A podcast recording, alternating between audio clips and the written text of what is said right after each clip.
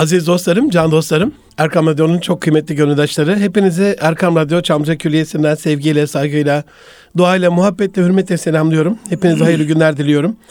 Erkam Radyo'da Münir Arıkanlı Nitelikli İnsan programındasınız. 2022'nin 11. programında elhamdülillah çok kıymetli bir üstadım hocam. E, Profesör Doktor İsmail Hakkı Aydın hocamla birlikteyiz. Hocam şeref verdiniz, hoş geldiniz. O şeref bana ait efendim, teşekkür ederim. Allah razı olsun. Değerli hocam, Profesör Doktor İsmail Hakkı Aydın ile bugün beynimizin başarımızdaki ya da hayatımızdaki yeri ve önemini konuşacağız aziz dostlarım. Ve bunu konuşabileceğimiz müstesna, münevver insanlardan birisi değerli hocam. Kendisi beyin cerrahı ama onu cerrahlığı kadar değerli kılan bir düşünür, bir edip, bir şair, musiki şinas, teolog, filozof ve hatta hatat olması sanırım. Ee, bu kadar meziyeti şahsında mezzetmiş bir mutena ve müstesna kişiyi ağırlıyoruz bugün. Bazı insanlar uzaktan sevilir ama hocam ilk defa yakınlaştım bu kadar. Yolda gelirken de epey bir müstefit olduk. Asıl programı yolda yaptık diyebiliriz. iki saate yakın. Yaklaştıkça sevgisinin arttığı insanlardan çok münevver. Zaten anlatmaya gerek yok. Siz fazlasıyla e, biliyorsunuz. Şimdi kendisine ben sormak isterim aziz dostlarım sizin adınıza. Programın konsepti de öyle zaten. Hocam biz başlangıçta CV falan anlatmıyoruz. Yunusça başlayalım, güzel başlayalım diye. Kimdir gönlünüzdeki İsmail'iniz? Hakkı nasıl bulmuştur? Şimdi nasıl bilir kendini? İsmail Hakkı ile benim aramda çok dağlar kadar fark var. Öyle mi? Evet. Keşke o gönlümdeki İsmail Hakkı olabilsem. Eyvallah. Ama siz gönlümdeki İsmail Hakkı'yı soruyorsanız onu anlatmak başka şey. Yok beni soruyorsanız onu anlatmak başka şey. Önce bunda bir anlaşalım. Hangisini Eyvallah. soruyorsunuz? Eyvallah. Çünkü gönüller sultandır. Amin. Ee, gönlü sultan etmedikten sonra insanlığın anlamı yoktur. Hani İbrahim Hakkı Laleli diyor ya bidayette tasavvuf sofi bican olma derler. Nihayette gönül tahtında Eyvallah. sultan olma derler. Eyvallah. E, tasavvuf külli yakmaktır. Vücudun narı la ile tasavvuf narı illa ile insan olma derler. Şimdi burada o gönülde sultan olmak için e, o gönüldeki İsmail Hakkı'yı keşke yapıp tanıyabilsek, yap, o ona ulaşabilsek. Çünkü gönül bir anlamda e, vicdan ve ruh ve aklın bir anlamda integrasyonudur. Bileşik halidir. Hep rahmanidir. Asla şeytani değildir. Çünkü vicdan kumandasındadır o. Anaximenos, milattan önce Anaximenos der ki, vicdan içimizdeki Tanrı'nın sesidir. Hepasin, hemin, hi, sineidezis, teos. Vicdan içimizdeki Tanrı'nın sesidir. O bakımdan gönül de her zaman rahmanidir. Rahmani düşünür, vicdani düşünür, ruhani düşünür ve akli düşünür. Çünkü akıl zaten rahmanidir. Ama zeka Bütün, şeytanidir diyorsunuz hocam. Evet. Aradaki fark ne? Evet şimdi şöyle. Allahu Teala bütün insanlara insanlara ki bu faktörlerden bazılarını hayvanlara da vermiştir. Mesela nefis, zeka hayvanlarda var. Altı fakülte, altı faktör vermiştir. Bunlardan üçü rahmanidir, üçü de şeytanidir. Tabi bunu İslam tasavvufu açısından değerlendirmek başka şeydir. Bir de Yunan tasavvufu açısından da, Hristiyan tasavvufu açısından da çok fazla bir fark yoktur. Aynıdır aşağı yukarı. Şimdi bu hayra yorduğumuz, rahmani dediğimiz faktörler akıl, vicdan ve ruh ki gönül bunların ağırlığındadır. Eyvallah. Dedi ya gönlünüzdeki İsmail Eyvallah. Hakkı. Şimdi bunlar her zaman rahmani düşünürler. Hayat adına düşünürler. İntegratif hayat adına düşünürler. Nedir integratif hayat? E, bağlantısallık hayatı. Yani benim varlığım senin varlığınla kaimdir. Benim nefes almam bir hayvanın, bir kedinin, bir köpeğin nefes alabilmesiyle kaimdir. Hepsi birbirine bağlıdır. Şimdi o bakımdan e, bir anlamda bağlantısallık bütünselliği içerisinde, bağlantısallık integrasyonu içerisinde bütün varlıklar e, yani mevcudat bir anlamda canlıdır. O canın hayrına hareket edebilmek Eyvallah. E, rahmanidir. Bunların içerisinde akıl, vicdan ve ruh Üç faktör. Karşı tarafta da üç faktör var. Nefis, ego ve zeka. Onun için zeka şeytanidir diyoruz. Şimdi hayvanlarda zeka vardır. Hayvanlarda da nefis vardır. Hayvanlarda da ego vardır. Yani hayvan icabında komşunun tarlasında, komşunun bahçesindeki yeşil otları onların daha lezzetli olduğunu gidip oradan yemesini fark edecek kadar zekası var. Nefsi de var, onu çekiyor. Ama akledemiyor ki bu burası bize ait değildir. Eyvallah. Onu çünkü akıl rahmani. Ama herhangi bir hadise karşısında herhangi bir olay karşısında bu altı faktör yani üç faktör, üç e, rahmani, üç, üç tane şeytani. şeytani faktör birbiriyle çatışır. Birbiriyle çatışır ama bu çatışmada akıl, vicdan ve ruhun beslediği bir gönül ve bu gönlü mihenk taşı, yapı taşı ve hatta bir enerji kaynağı olarak düşebiliriz o zaman hocam. E, yani çatışmada barıtımız var ama ne oluyor bu çatışmanın e, sonucunda? Bu çatışmanın sonucunda kaza ortaya çıkar. Yani hareket ortaya çıkar. Yani şimdi kaza nedir? Tabii bir İslami açıdan bakmak lazım olaya. Kaza ezelde takdir olunan şeyin varlık evet, haline çıkmasına kaza diyoruz. Yani trafik kazasına bahsediyoruz. Eyvallah, eyvallah. Şimdi o kazanın... Kaza emran anlamında. Evet, o kazanın ortaya çıkması bu altı faktörün yani üç hayır, üç şer faktörün çatışması sonucu ki irade devreye giriyor. Külli irade çevresinin çerçevesinde cüz'i iradenin sonucunda tabi bu iradeyi oluşturan da bunlardır. Yani bu özellikle İslam e, düşüncesi açısından çok önemli bir konudur bu. Şöyle düşünmek lazım.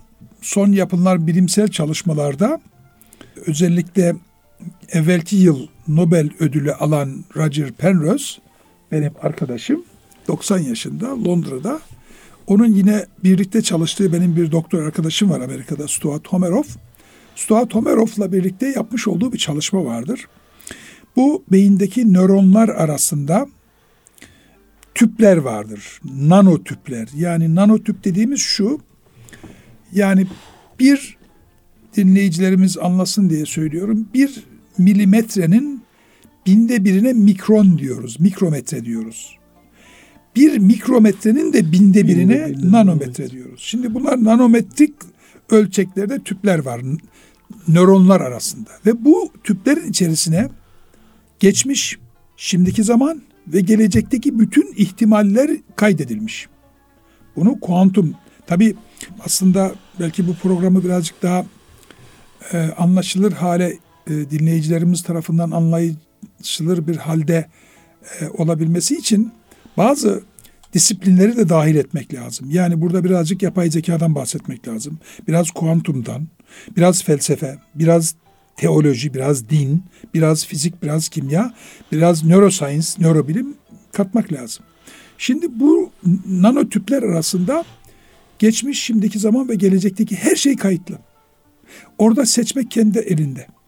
Yani e, elimizdeki bir bardak suyu içebiliriz, dökebiliriz, başkasına ikram edebiliriz, bekletebiliriz.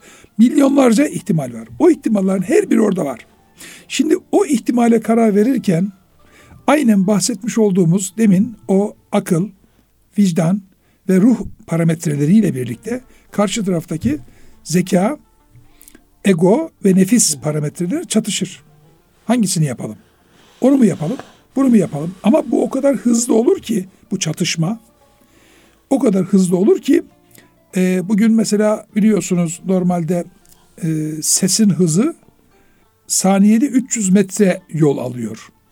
Yani 300 metre bölü saniyedir. Eyvallah. Işığın hızı ise 298 bin kilometre veya 300 bin diyelim. 300 bin, 300 bin kilometre bölü saniye. Ama bu özellikle akıl, vicdan, ruh parametreleriyle e, zeka ego ve nefis parametreleri arasındaki istişare diyelim. Aslında istişare demek doğru değil. Çünkü istişare bir anlamda e, hayra yönelik evet, bir evet. E, istişaredir, tartışmadır. Fikir Burada şer de var. Burada şer de var. Onun için belki tartışma demek bir daha tartışma, doğru. Bir tartışma, bir münakaşa, münazara, münazara, münazara, daha uygun. Münazara daha uygun. Tabii münazara başka. Münakaşa, münakaşa başka, başka. Mutalaa başka. Bak o da enteresan. Bak mutalaa başka.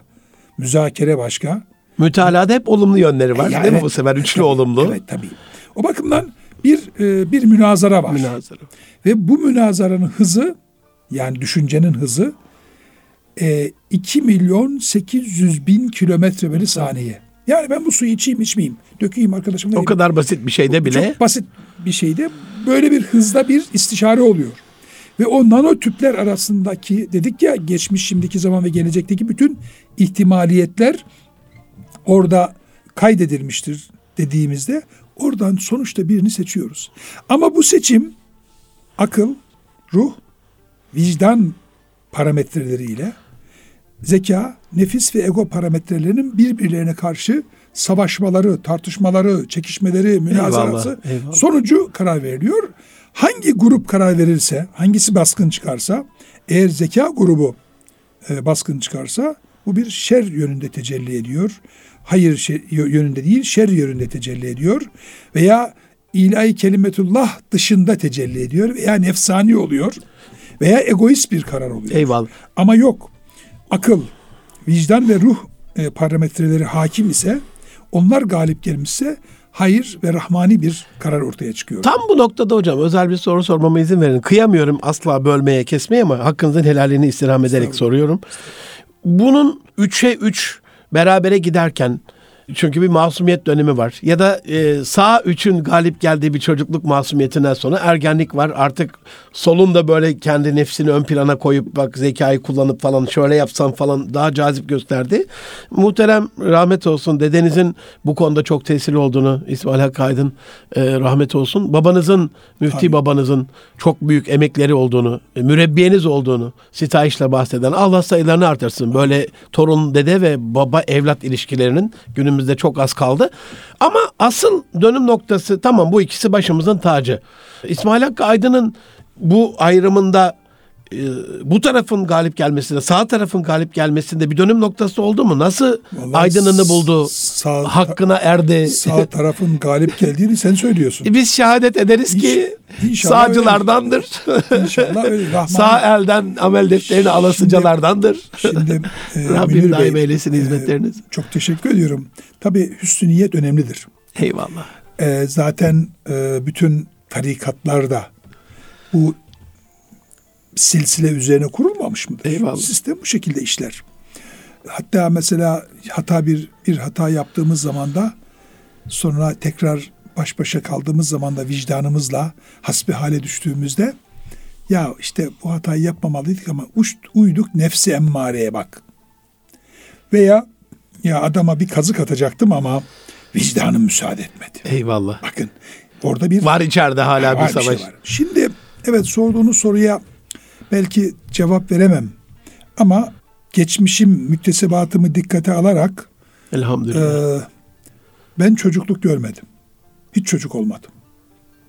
Çünkü bizim 1461 Trabzon'un fethinden itibaren büyük büyük büyük dedem Baki dedem Fatih tarafından Trabzon'da Trabzon'un ve bölgenin İslamlaşması ve Türkleşmesi açısından Maşallah. görevlendiriliyor ve orada kalıyor ve orada bir medrese ve bir eczane açıyor ve büyük oğuldan büyük oğula geçecek bir gelenek oluşturuyor. Maşallah. Büyük oğul daima dede tarafından alınır ve o e, ya müderris olmak çünkü bizim sülalede büyük oğullar hep ilimle iştigal etmiştir. Dedem dedemin dedesi hep bu şekilde devam etmiştir. Böyle de devam ediyor. İnşallah böyle ne de büyük devam bir edecek. Amin. Amin inşallah. Ve o çocuk yani o zaman ultrason yok. Yani Doppler yok, o yok, bu yok yani. Ama işte ilm ile dünni var biliyorsunuz yani. Ya. Şimdi biliyorsunuz hani alim e, satırdan konuşur. Alim satırdan konuşur. Filan kitap, filan sayfa açar bak filan der. Eyvallah. Ama arif, arif sadırdan konuşur. Eyvallah. Yani hani e, ilmi ledünni başka bir şeydir. Kesinlikle. Kuddam sahibi olanlar vardır. Adam okur yazar değildir ama Ya. kuddam sahibidir. Ya. Bunu da bilmek lazım. Yani hani var ya e, cümle işler halikındır. Kul eliyle işlenir. Bilmeyen ilmi ledünni onu kul yaptı sanır. Hak kulundan intikamın yine kul ile alır. Hakkın emri olmaz ise sanma bir çöp deprenir. Şimdi Eyvallah. adamların işte şeysi yok. Ee, ultrasonları yok. Gebelik testleri yok. Ama Diyor ki işte filanca gelecek diyor. Ve öyle oldu da bizim bir yerde doğumumuz veyahut da annem bana hamile kaldığı zaman da rahmetli dedem artık e, anne karnından itibaren eğitimi alıyor. Maşallah. Zaten benim de kanaatim modern anlamda, bilimsel anlamda eğitim anne karnında başlar. Eyvallah. Yani işte 3 yaşından verelim, 5 yaşından verelim, 7 yaşından ben buna karşıyım. Çocuk e, tabii anne karnındaki eğitimi herkes yapamıyor yalnız. Onu da söyleyeyim tabii. Eyvallah. E, ama anne baba e, bugün modern bilimin ışığında konuşacak olursak hamile bir anne kitap okursa, iyi şeyler düşünürse, kötü şeylerden uzak durursa, sigaradır, alkoldür, şunlardır, bunlardan uzak durursa, baba da hakeza evde hayırla iade edilirse, okumadır, konuşmadır işte yani bu tip şeylere iştigal olursa anne karnındaki çocuğun bundan etkilendiğini tespit ettik biz. Eyvallah. Yani anne karnındaki çocuğun EEG'sini çekebiliyoruz biz. Beyin fonksiyonlarını, beyin dalgalarını çekebiliyoruz. Onun için ben buna dayanarak diyorum ki eğitim anne karnında başlar. Eyvallah. Şimdi tabii biz annem bana hamile kalınca dedem eğitime başladı. İşte anneme kızım onu yapmayacaksın, bunu yapmayacaksın, şöyle gideceksin, böyle gideceksin falan. Her akşam belli onun virtlerini kullandı. Maşallah. Velhasıl kelam doğduğumuz zaman da e, yani Elhamdülillah. 3 yaşında yanına alıyor ve kendi e, müktesebatı çerçevesinde bir eğitim sistemine tabi tutuyor. Yani ve babama diyor ki babam o zaman ben doğduğumda babam Adana'da stajyer müftü. O be, alıyor erkek en büyük e, oğul evlat olarak alıyor. Sen diyor bu benimdir artık diyor. Kendi işinize bakın diyor falan. Ve mesela 3 yaşında Kur'an-ı Kerim'e başlatıyor. Maşallah. 3 yaşında Kur'an-ı Kerim'e başlatıyor. E, ve çocukluk görmedin ve bana hep diyor ki sen İmam-ı Azam olacaksın. Yani bir insana 40 gün deli dersen deli olur. O da diyor doğduğumdan Ne itibaren. muazzam bir motivasyon. E, müthiş tabii. Tabii babam da ondan sonra işte e, Adana'dan Tonya, Akçabat falan geliyor Trabzon. E, o silsile içerisinde o da tabii müdahil oluyor eğitime. Eğitime katkıya. E, tabii Eyvallah. 3 yaşında e, Kur'an-ı Kerim'e başlarsan 3 yaşındaki 4 yaşındaki çocuk nasıl tecvidi öğrenecek? Yani kaçan tenvin ve yanun sakinden sonra sıfza senacude şahsın kat semakere. Yani bunu o çocuğa nasıl öğreteceksin? Veya metni muttasıldır, metni munfasıldır ama öyle değil. O rahmetli dedem, Allah rahmet benim eylesin. sizin de geçmişlerinize rahmetli Amin. babam ve bütün hocalarıma tabii. Amin. Yani ula İsmail bu metni munfasıl. Buradan köye ihva. Buradan İstanbul'a izhar. Bu şekilde. Ve 5 yaşında okula gönderdi beni. Yani 5 yaşında okula gittiğim zaman da zaten ben hem Latin alfabesini hem Kur'an alfabesini Maşallah. okuyordum, yazıyordum. Yani e, hiç çocuk olmadım. Sen büyük adam olacaksın, sen alim olacaksın, muazzam olacaksın falan şu bu. Böyle bir ortam içerisindesin. Zaten bakın hani bir Almanların bir lafı vardır. Einbachstraße diye. Veyahut da İngilizlerin e, one way diye e, tabir ettikleri tek yönlü yol. Benim doğduğum yol Bizim sırat-ı müstakim. çıka e, yani hayır sırat-ı müstakim de sırat-ı müstakimden sapma var. Eyvallah. Burada sapamıyorsun. Tek yönlü. Bak geri dönüş yok. Yani tek yönlü bir aynı e, tek yönlü bir şey. E, caddeye No way out yani one way'de no Evet, way out. no, Çıkış yok. Evet. Ve kitaplarla dolu bir eve doğuyorsun Elhamdülillah. ve böyle bir tek yönlü Einbachstraße'ye düşüyorsun. Şimdi ve çocuk olmuyorsun, büyük adam olacaksın, işte alim olacaksın falan falan falan. Tabii o e, psikolojik ortam seni de bazı saçma sapan sorular sorman gerektiriyor dedene, babana, hocana. E, yani o sorular da bir anlamda diyor bak bu soruları herkes soramaz diyor. Bak İmam-ı Azam olacaksın sen diyor işte. İmam-ı Azam da böyleydi diyor falan. Öyle miydi değil miydi bilemiyoruz ama senin şuur altına onu sokuyor. E biz sorunca tokat diyoruz hocam. Fa- Farkı bu işte. Bakış açısı Ama yani. mesela Öyle görmüşler tokat diyorsun ama mesela şimdi dedem rahmetli mesela müderris büyük alimdi. Mesela bana bir şey o- ezberlettiriyor bana mesela. O, o yaşta ne kadar erken ezberlersen o kadar geç unutursun. Böyle bir kavram var. Eyvallah. Mermere yazılan bir dönem Şimdi çünkü o, beyinde. o çocuğa işte hadis ezberlettiriyor bana. Ayet ezberlettiriyor. İşte Sadi'den, Hafız'dan, Firdevsi'den, Hayyam'dan Şiirler ezberlettiriyor Farsça. Benim Farsça hocam da dedemdir mesela. Maşallah. Arapça hocam dedemdir. E, işte e, hat hocam babamdır. Fransızca hocası Fransızca babanızdır. babamdır. Yani muhteşem E, hocam. ya. yani e, dedem de dört lisan biliyordu. Babam da Maşallah. hakeza. Maşallah. E, yani bazı şiirler ezberletiyor bana. Hadisler ezberletiyor. Ayetler ezberletiyor bana filan. Bir yerde mesela iyi hatırlıyorum. e, bu namaz konusunda işte e, o zaman kaç yaşındaydım? 9-10 yaşında falan vardım. Gerçi o zaman İmam-ı Azamlıktan vazgeçmiştim. Dedim dede dedim ben İmam-ı Azam İmam-ı Azam olmayacağım.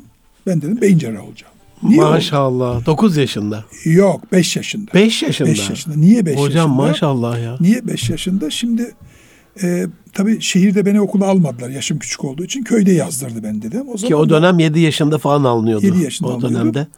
E, orada da tek bir sınıf içerisinde okuluyoruz. Yani birinci Bütün sınıf, sınıflar, dört. evet. Tek bir oda içerisinde okunuyor. Biz de işte sınıfın en küçüğüyüm. O zaman bizim sınıfta evliler var, evli çocuklar var. Ben 5 yaşında en küçüğüyüm. İşte birinci sınıftayım. Bir öğretmenimiz var. Muallim deniyor o zaman. Bir muallimimiz var. İşte bir soru soruyor 5. sınıflara. Bilemiyor. Ben de parmak kaldırıyorum. Biliyor musun İsmail Hakkı diyor. Ben de biliyorum diyorum. Kalk anlat diyor. Al anlatıyorum ben. Diyor ki o zaman sen niye orada oturuyorsun? Kalk bakalım. Kalk Al- ikinci sınıfa geç. Hayır 5. sınıf oturuyor. Öyle değilsin, maşallah. Oturtunca benim çok hoşuma gitti de motive oldum falan. Sevmeye başladım hocayı. Sonra hoca muallim yani öğretmen gelmemeye başladı derslere. İşte hoca hasta oldu. Beyninde ur var ama onu ameliyat edecek beyin cerrahı Türkiye'de yok. Ölecek. Ve geceleri ben ağlıyorum. O zaman dedim ben beyin cerrahı olayım. Dedim bizim hocayı öğretmenimi ameliyat edeyim. İyileştireyim onu diyorum. Ve dedeme dedim de dedim ben dedim, İmam-ı Azam, İmam-ı Azam olmayacağım. Ben o zaman doktor olmanın gerektiğini de bilmiyorum beyin cerrahı olmak için. Dedim ben dedim beyin cerrahı olacağım. Murat muallimi ameliyat edeceğim. Ameliyat edeceğim. O da dedi ki oğlum hele sen bir doktor ol bakalım da ondan sonra bakarız. Ve o arada e, yani beyin cerrahı olma serüveni böyle başlıyor. Fakat dedem hiç beni bırakmış değil. Hep okutuyor yine. Mesela ben tıp fakültesindeyken bile dedemle Kazı Beyzavi okuyordum. Yani hatta Şehzade okuyordum. Kazı Beyzavi'nin şerhi. Şerhini okuyordum. Kazı Beyzavi okuyordum. Rahmetli dedemde. Bir de babam da bir şu var. Babam da e, hangi hocada bir e, ışık görürse ondan ders oku derdi. Maşallah. E, hatta e, bir e, Allah rahmet eylesin Hasan Çavuşoğlu diye bir vaiz vardı. Babamın vaizi. Babam müftü, o vaiz.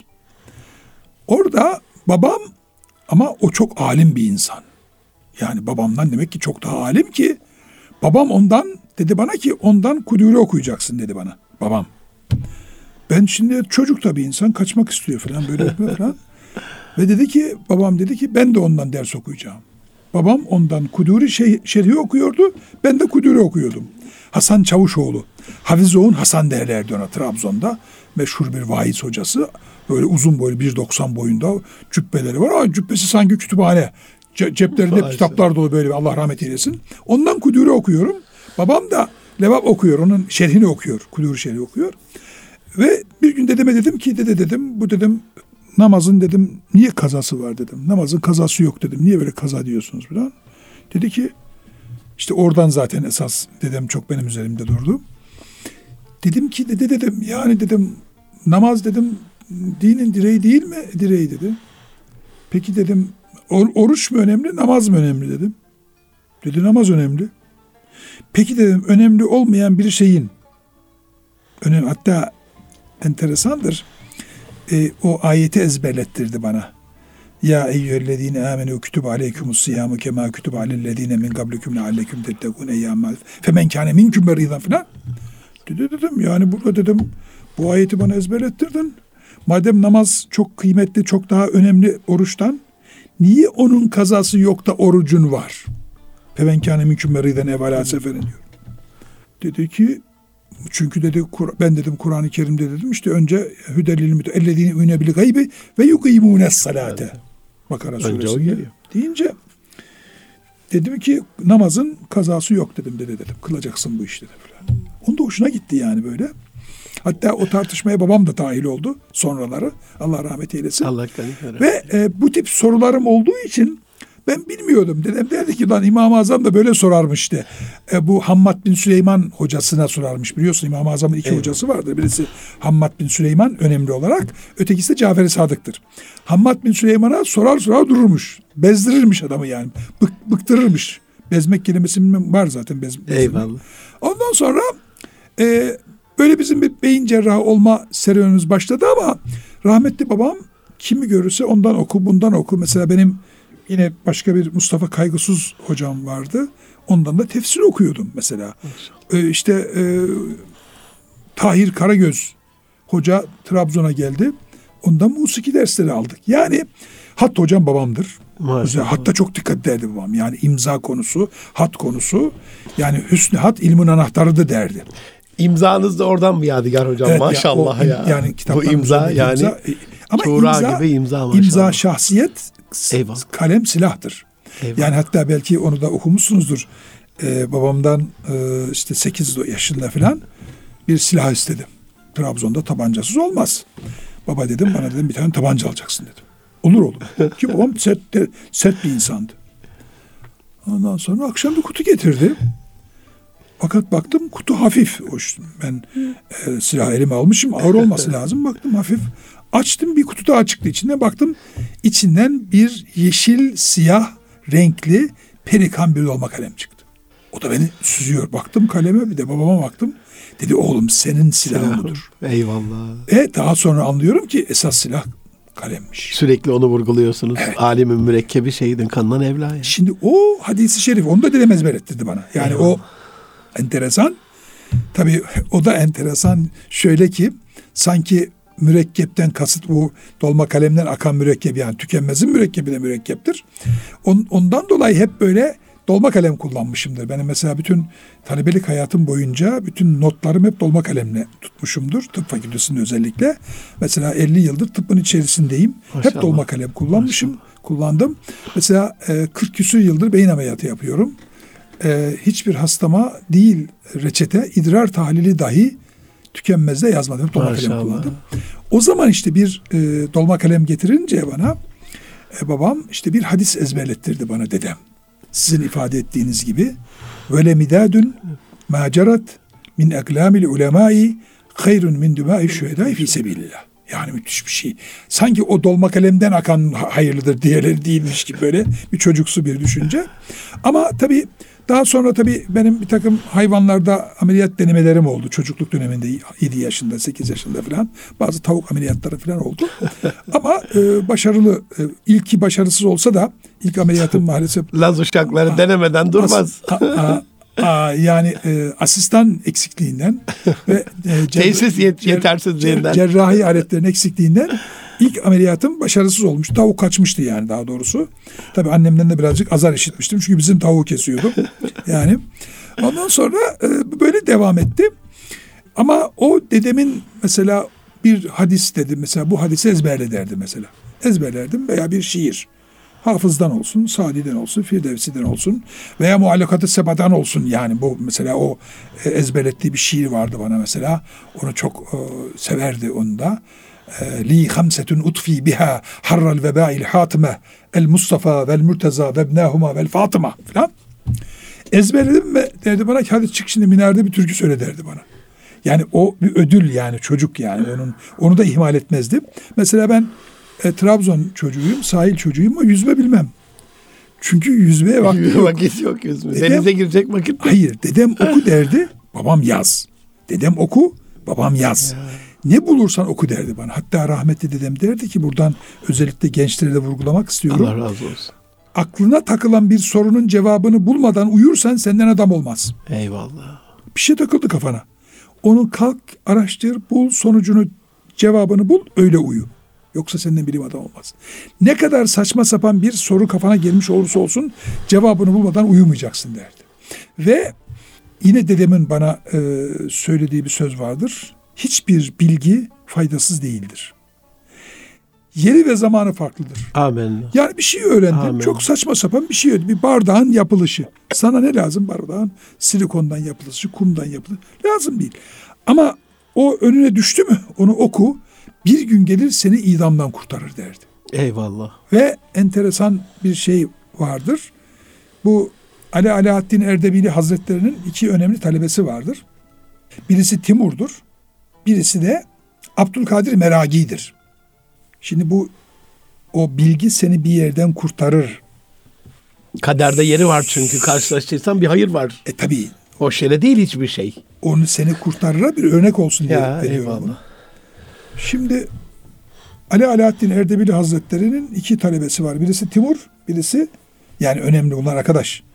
Abdülkadir Meragi. Abdülkadir Meragi Türk musikisini oluşturan insan, sistematize eden kişi. Sonra Timur oğlunun hocası yapıyor e, e, e, Abdülkadir Meragi'yi. Fakat oğlu biraz haşarı. Bu haşarılığından da Abdülkadir Meragi sorumlu tutuyor. Fakat Abdülkadir Meragi hafız. Timur hafız değilmiş. Öyle biliyorum. Belki de hafızdır da bilemiyorum. Çünkü o insanlar benim yani benim kanaatime göre Türk tarihinde Timur kadar büyük bir padişah yok. Yani o e, Yıldırım Beyazıt da yapmış olduğu tabii laf lafa açıyor ama olsun. Eyvallah hocam. Ne demek serbest kürsü? Yıldırım Beyazıt'la e, Emir Buhari Hazretleri diyor yapma diyor. Ya. Ya, uyarıyor onu. Ve o savaş olmasaydı bu çünkü dünyanın çehresi değişmiş olurdu. Amin. Ve orada sorumlu tutuyor Abdülkadir Meragi Timur. Sonunda bakıyor ki beni idam edecek. Kaçıyor Semerkant'tan Abdülkadir Meragi. Ve Timur Bağdat'ı fethettiğinde 1373-74 yıllarında Bağdat'ı fethettiğinde Abdülkadir Meragi'yi yakalıyorlar. İdam edecekler onu. Rivayet odur ki tam idam edileceği zaman elini kaldırıyor Timur. Abdülkadir Meragi'nin idamı için. Bakıyor ki pabuç pahalı ne yapayım? Kur'an-ı Kerim'den bir aşır okumaya başlıyor Abdülkadir Meragi. O kadar güzel okuyor ki Eyvallah. Yani tertil üzere okuyor. Kıraat demiyorum. Tertil üzere okuyor. Kıraat tertil farklıdır. Yani tilavet de farklıdır. Ve Timur'un eli havada kalıyor ve affediyor onu. Yani o bilgi bakın seni orada Seni ipten kurtardı. getiriyor? İpten kurtardı. Eyvallah. Onun için e, bilginin faydasızı yoktur. Yeri ve zamanı vardır. Ben bunları birazcık da Kur'an-ı Kerim'deki ayetlere bağlarım. Biraz da o şekilde yorumlarım. Allah daha iyisini bilir. Vallahu alem deriz ya. Hani hurufu mukatta harflerinde olduğu gibi. Benim Amenna. kanaatim bu bazı ayetler hani müteşabih ayetler filan. Benim kanaatim e, böyle düşünüyorum.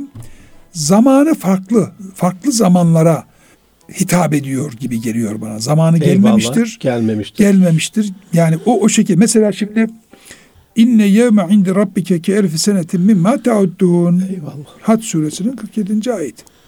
Ya şimdi bunu bundan 100 sene önce Nasıl anlayacaksın? 100 sene önceki bir müfessir bunu nasıl yorumlayabilir ki?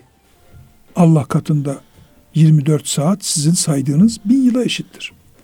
Had suresi 47. ayet. İnne yevme inde rabbike ki elfi senetin mimma ta'uddun. Al başına şimdi bakalım çöz.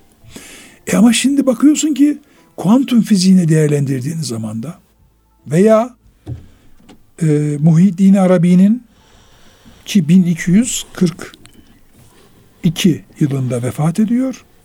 Mekke'ye gittiğinde Fütuhat-ı Mekke'yi yazıyor. Fususul Hikem'i yazıyor. Ya. Ve onlara bakıyoruz. Onları okuduğumuzda ya bu adam üşütmüş diyorsun kafayı. Bu adam sapık diyorsun.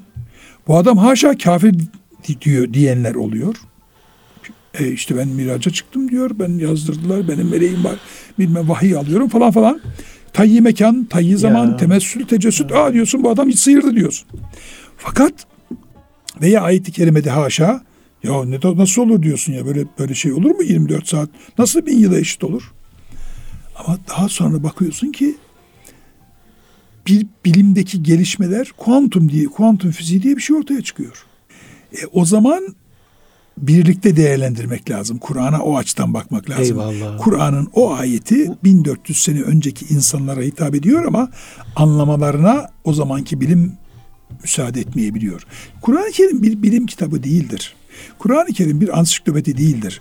Kur'an-ı Kerim bir bilim silsilesi değildir ama Kur'an-ı Kerim'e bilime ait işaretler var. Eyvallah. O işaretleri de görebilmek için bilim, bilimsel altyapın olması lazım. Şimdi e, orada mesela Newton 300 sene Newton kurallarıyla geldik 1900 yıllara kadar. Ama 1900 yılına gelince baktık ki Newton bize yetmiyor. Yani başka bir boyut lazım bize. Ve işte Hazelberg, Schrödinger, Einstein, Bohr o çizgiyle bir başka boyut, başka bir kapı açıldı izafiyet. Dedik bak temessül var, tecessüs var. E, tecessüs değil de temessül evet. te, te, tecessüs, evet. E, e, tayyi mekan var, tayyi zaman var. Ha, kuantum ortaya çıktı. Yani şimdi bugün Metaverse diye bir şey var. Metaverse'i yazdık. Benim bundan bir ay önce çıkan kitabım. Eyvallah. Metaverse beyinsizsiniz 5.0 holistik çağ. Evren şimdi holistik çağ diye bir şey var. Yani niye her şeyi demiyor mu dinimizdeki her şey size şahitlik edecek elin, ya, ayağın falan. Ya, ya. ya böyle şey olur mu diyorsun sen yani? Nasıl bu, bu, bu izah edemiyorsun. Ama holistik çağda holistik evren kavramında, holistik beyin kavramında, metaverse ortamında bakıyoruz ki bunlar mümkün. Nesnelerin interneti geldi Nesne, şimdi orada zaten evet, konuşuyor şimdi bakın yani. ne enteresan nesneler demiyor mu ki işte asa yılan olmuş mesela. Ya. Ya olur mu asa yılan ya? E oluyor. Oluyor. Şimdi nesneler birbirleriyle konuşuyorlar. Şimdi küçücük bir çip koymak suretiyle bir masamız sandalyemizde duvarla, mikrofonla, bilgisayarla, bardakla konuşacak. Bu mümkün. İnsanlar artık çipe gerek kalmadan beyinleriyle beraber irtibat haline geçebilecek. Ve bugün Metaverse'te ben burada sizinle bu programı yaparken aynı anda San Francisco'da bir televizyon programında işte CNN'de orada başka bir e, program içerisinde olabiliyorum. Aynı anda Train'de New Orleans'ta bir e, üniversitenin ameliyathanesinde ameliyat yapıyor Japonya'da, Tokyo'da bir başka beyin ameliyatlarının konferansını veriyor olabiliyorum. Eyvallah. Şimdi o zaman ne oluyor? Bakın tayyi mekan. Buyurun tayyi mekan. Evet buyur.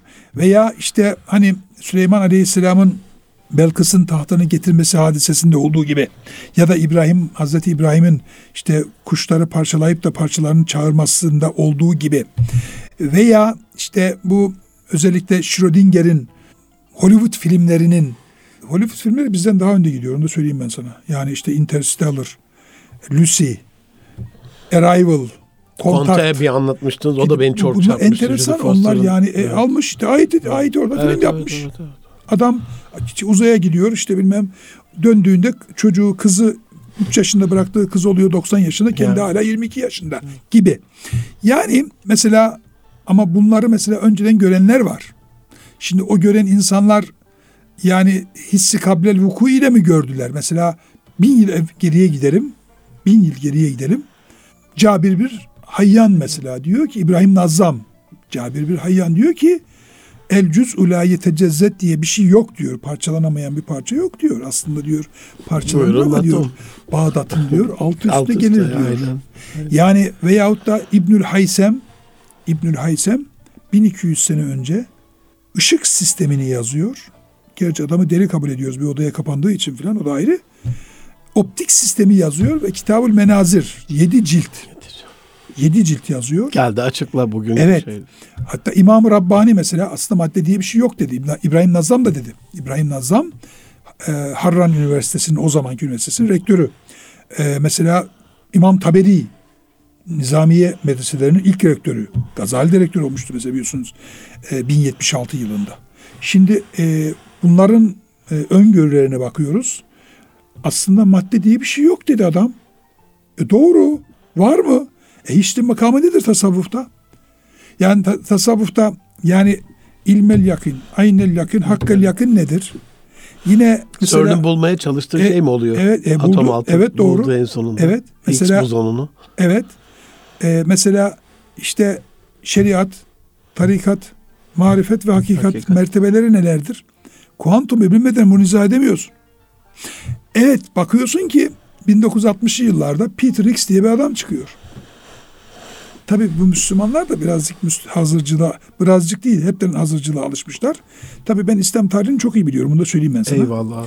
Yani İslam tarihini, dinler tarihini de iyi biliyorum ama bu Müslümanım diyen e, bir onda 8 milyarlık grubun Müslümanlığın sadece domuz eti yememekten müteşekkil olduğunu zanneden grubun hangi dine mensup olduğunu da çok kestirmiş değilim. Allah hidayet nasip Çünkü çünkü Hepimize. Aa bu Kur'an'da vardı. Şimdiye kadar aklın neredeydi? Yani Kur'an'da bu vardıysa doğru var. Aklın neredeydi şimdiye kadar? bir de sana farzdı. Evet. E, İlim var tabii. Talebul ilmi faridatun la kulli müslüme müslüme. Peter Higgs diye bir adam çıkıyor. 1960'lı yıllarda. Atom altı parçacıklarını işte bozon dediğimiz Allah'ın belası parçacık diyor ona. Niye? Atomun altına inildiği zaman da leptonlar, kuarklar bulunuyor. Onun da altına indiğimiz zaman da bozon diyoruz. Nedir bozon? Bu frekans olarak frekansını ölçmeye, dalga boyunu ölçmeye kalktığımız an parçacık oluyor. Parçacığın konumunu, yerini tayin etmeye kalktığımız an, koordinatlarını tayin etmeye kalktığımız an, onun özelliğini, onun yapısını incelemeye kalktığımız an frekans oluyor. Onun için Tanrı'nın parça, Allah'ın belası, Belası. demiştir. Adam 70'li yıllarda Nobel aldı. Şimdi peki ta İbrahim Nazlam o zaman bin sene önce ne diyor? Madde diye bir şey yok. Ve biz bugün biliyoruz ki maddenin yani atomun yüzde 99,999'u boş. Boşluk. Boşluk. Yani hiçlik makamı. Ya. Hiçlik. Eyvallah. Yoksun. Var mıydık ki? Yani var mıydık ki yok olalım? Zaten yoksun. Hocam hiç kesmek istemiyorum, kıyamıyorum ama hazır yoksun derken yoksun, yokuz, yoklar ama biz varlık aleminde varlığınızla onur duyan, iyi ki varsınız diyen, varlığınıza şükreden dostlarınız olarak e, sizi inşallah gelecek haftada konuk edelim inşallah olur mu? Bu şarkı e, burada bitmez, e, bitmemeli. Aziz dostlarım, dünyanın en önemli beyin cerrahlarından düşünür, şair, edip, mus- musiki şinas, teolog, filozof ve hattat ama benim için en önemlisi muhteşem bir torun, çok hayırlı bir evlat, değerli bir eş, çok özel bir baba ve hayatını insanlığa faydaya adayan hayırlı insan Profesör Doktor İsmail Hakkı Aydın hocam ile bugün beynimizin başarımızdaki ya da hayatımızdaki yeri önemini konuştuk. Ee, bu şarkı burada bitmez dedik. Ee, inşallah kaldığımız yerden gelecek hafta devam etmek üzere. Kendisine çok çok teşekkür ediyorum. Ee, programımızı şereflendirdi, bizi ihya etti, düşünce alemimizde yepyeni ufuklar açtı. İyi ki varsınız hocam. Allah razı olsun. Çok teşekkür ediyorum. İnşallah gelecek hafta devam edeceğiz. Görüşmek üzere diyelim.